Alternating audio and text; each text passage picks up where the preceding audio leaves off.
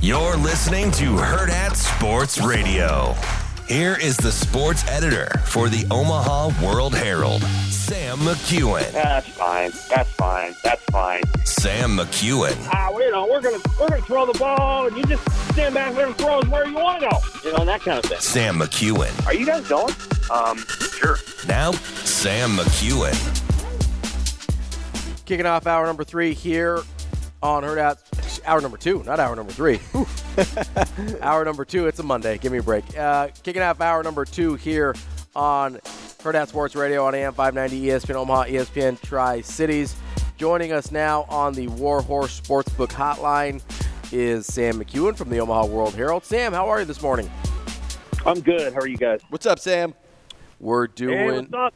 we're doing well. Hope you enjoyed your holidays. We haven't talked to you in a hot minute because we've been off for a couple Yeah, Mondays. It has been a while. So it is good to uh, catch back up I need with my you, Sam, Sam. McKewon fix. Uh, lot, lots been going on with Nebraska, so plenty to uh, talk to you about today. But let's start off with the transfer portal. Nebraska landing a couple skill position players in Isaiah Neyor and Dante Dowdell. I- In your opinion, how much does that it go to Nebraska having completed what they need on offense before the fall? Well, I think they could potentially get. They're probably still going to try to get that Wake Forest receiver. Yep. Uh, he's he's got more options uh, available to him. I don't think we'll know for sure what he's going to do until I don't know this week. But you know, I think uh, yeah, on the offensive side of the ball, you're close. You know, you'll always you'll always kick the tires on whatever happens uh, in the portal come uh, come spring because you don't know which guys are going to leave. I mean, you can't guarantee that everybody's going to be there. So you know, you have to you always have to gauge that part of it and and assess, um, you know, where the where you think the program's going to be. But you know, I mean, they're they're in uh, they're they're pretty close to probably where they want to be. They got to get a lot better. I mean, there's just no question about it. I think Dowdell is somebody who you can, who you know, could maybe come in and play right away. Different kind of back than even Ervin. You know, Gabe is is a large guy, but he's not six two and two twenty. Uh, you know, Dowdell is is is uh, a little bit taller, and so uh, a little bit different back. And and I think I think a down a true downhill guy. I think Gabe Ervin is a little bit of that, but not entirely.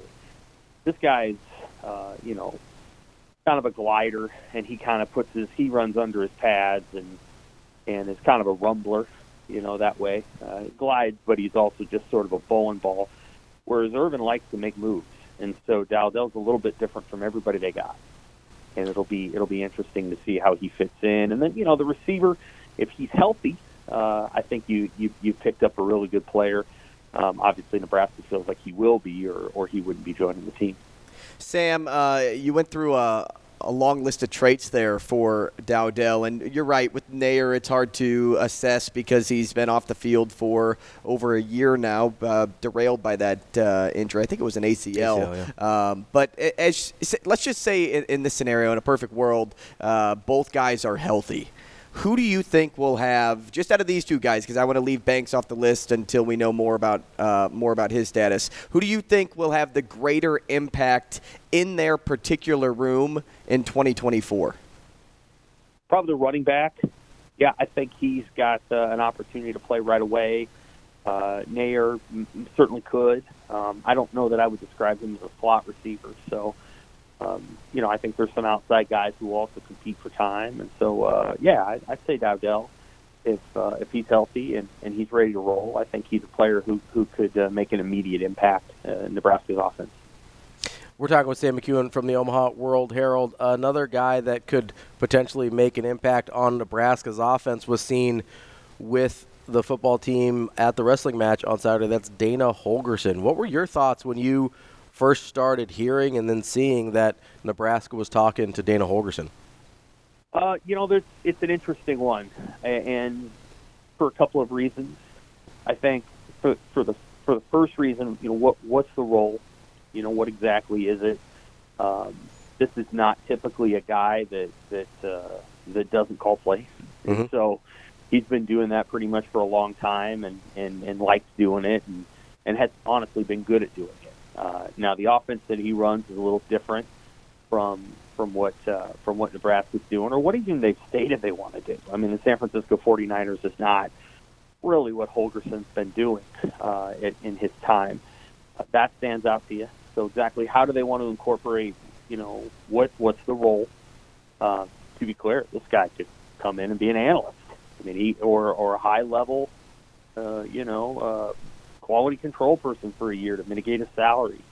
Uh, you know that kind of thing. I mean, there's there's always ways that you can you can execute that, and he can be a he can be a resource for this program, uh, and not necessarily be uh, a game day guy. He can kind of spend a year within this deal and and, and give his thoughts and share it.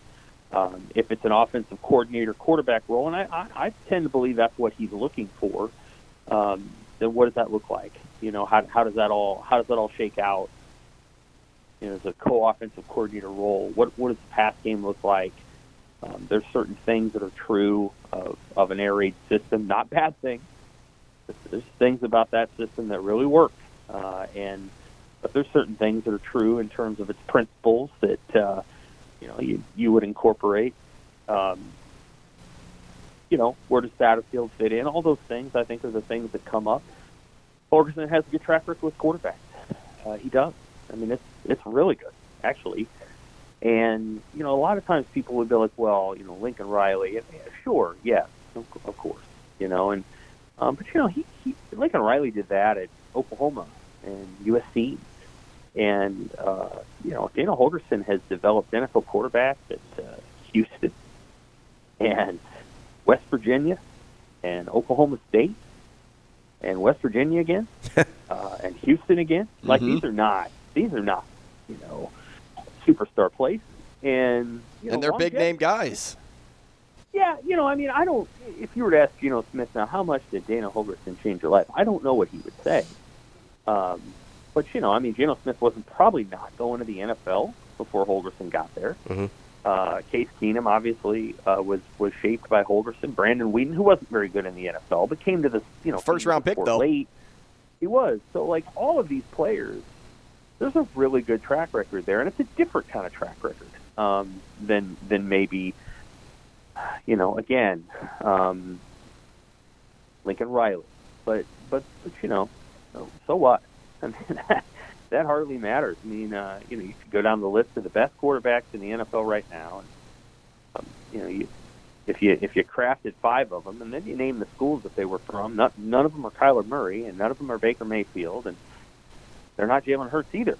Like it's it's Texas Tech and it's Wyoming and it's Iowa State, and so you know, I mean, this this is real stuff, and so um, you know, I think that's probably the interesting thing about him is he clearly has a track record on teaching quarterbacks how to throw the ball. Now he throw they throw the ball in his system.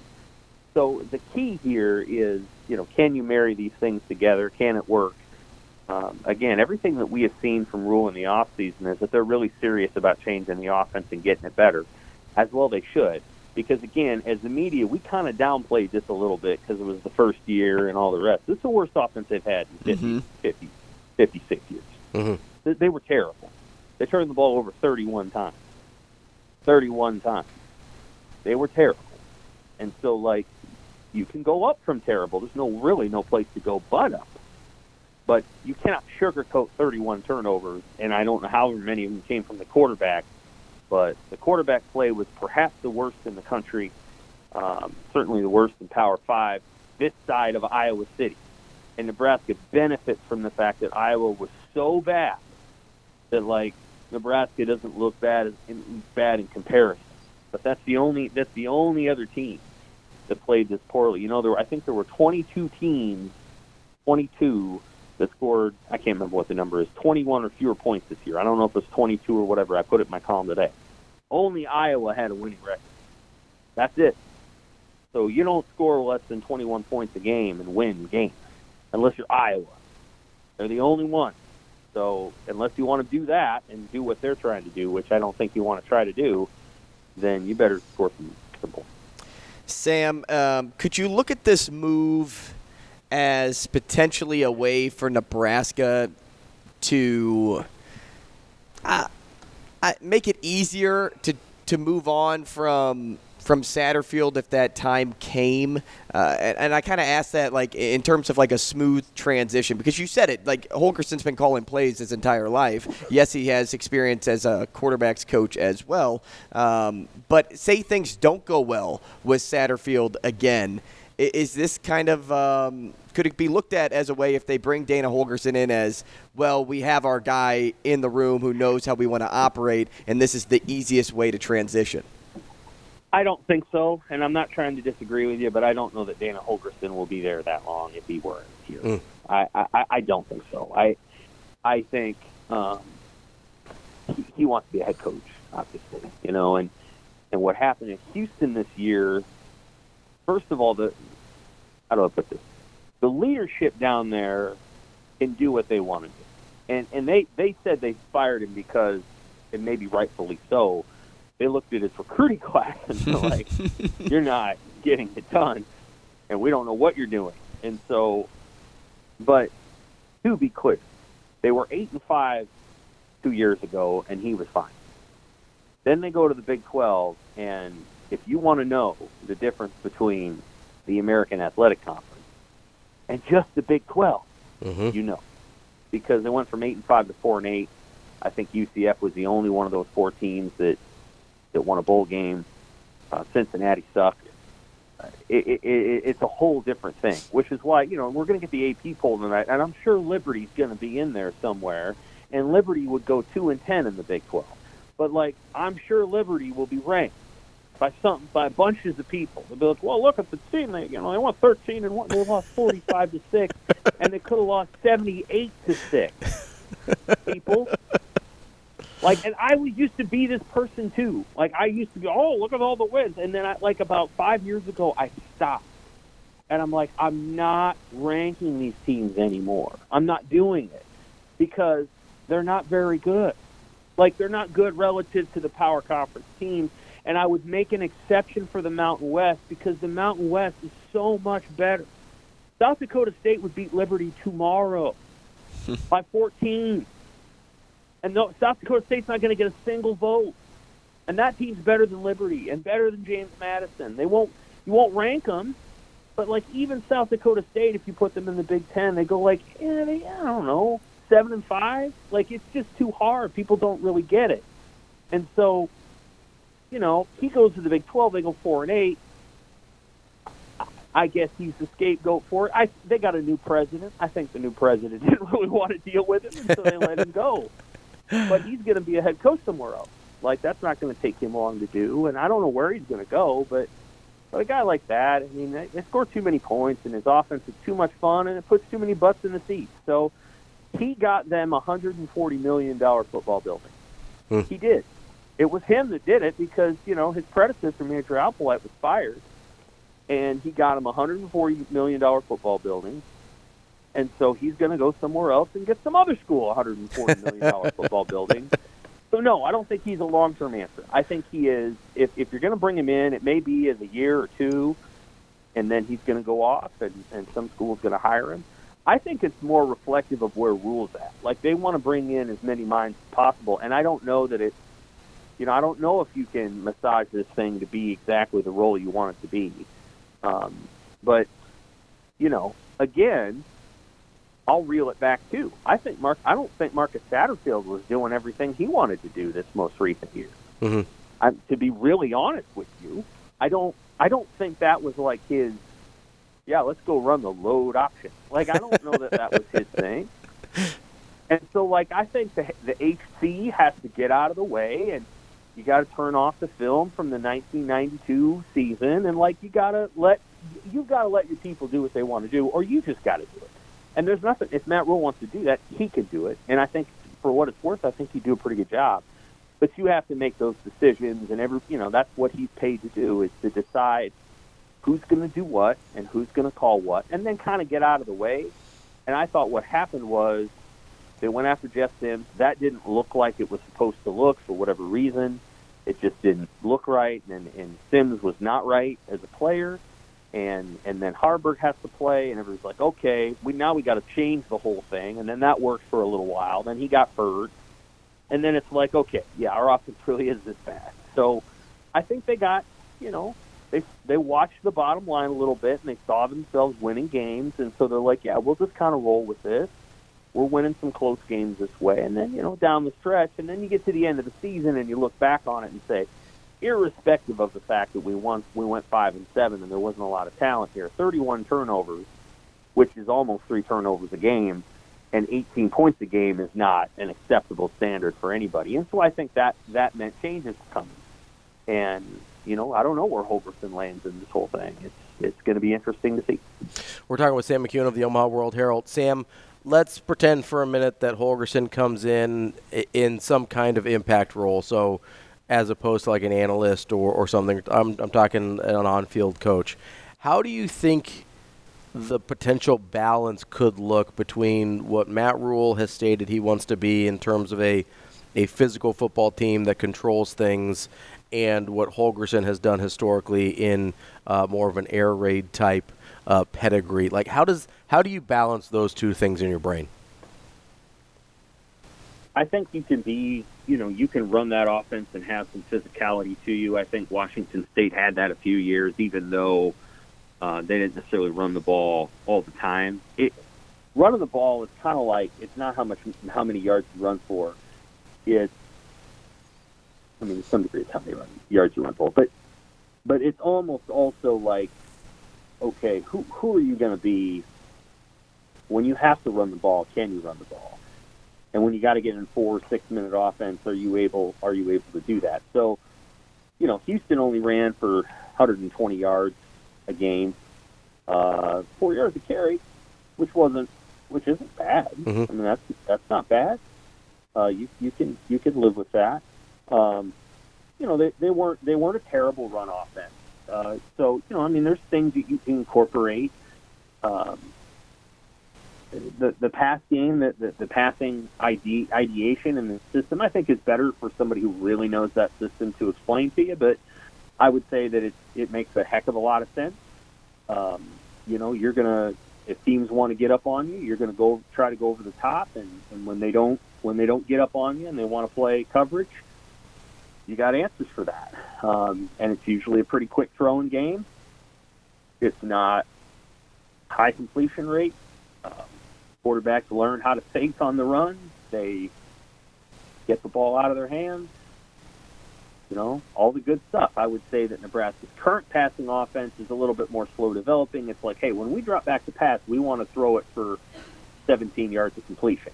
The air raid is more when we drop back to pass, we're getting the ball out of our hands, and you know, 20% of these passes are going to go down as passes, but they're really runs. Mhm. They're run plays. You know, like a pitch pass, which is a little pitch forward, is a run play. That's not a pass play. That's that's a run play. They just the ball happens to trickle forward by a half inch. I would argue that every single pass is completed behind the line of scrimmage to be counted as a run, not as a pass um, because that's what it's functioning as, and they haven't. The, the NCAA world doesn't agree with this, but um, you know, so that's the way they kind of run their run game. You know, like there's there's other things that you can do, and so yeah, I mean, I think I think all those things can be incorporated. Um, you know, we'll just we'll just have to see. It's different than Mark Whipple's system. The system Whipple does not run the air raid. It's Mhm. different. Um, and you know, but Nebraska did not want to run that a couple years ago. They could have had Graham Harrell a couple years ago, and they chose Whipple, and now Harrell's at Purdue, and Purdue ran the ball pretty well. So you just never know.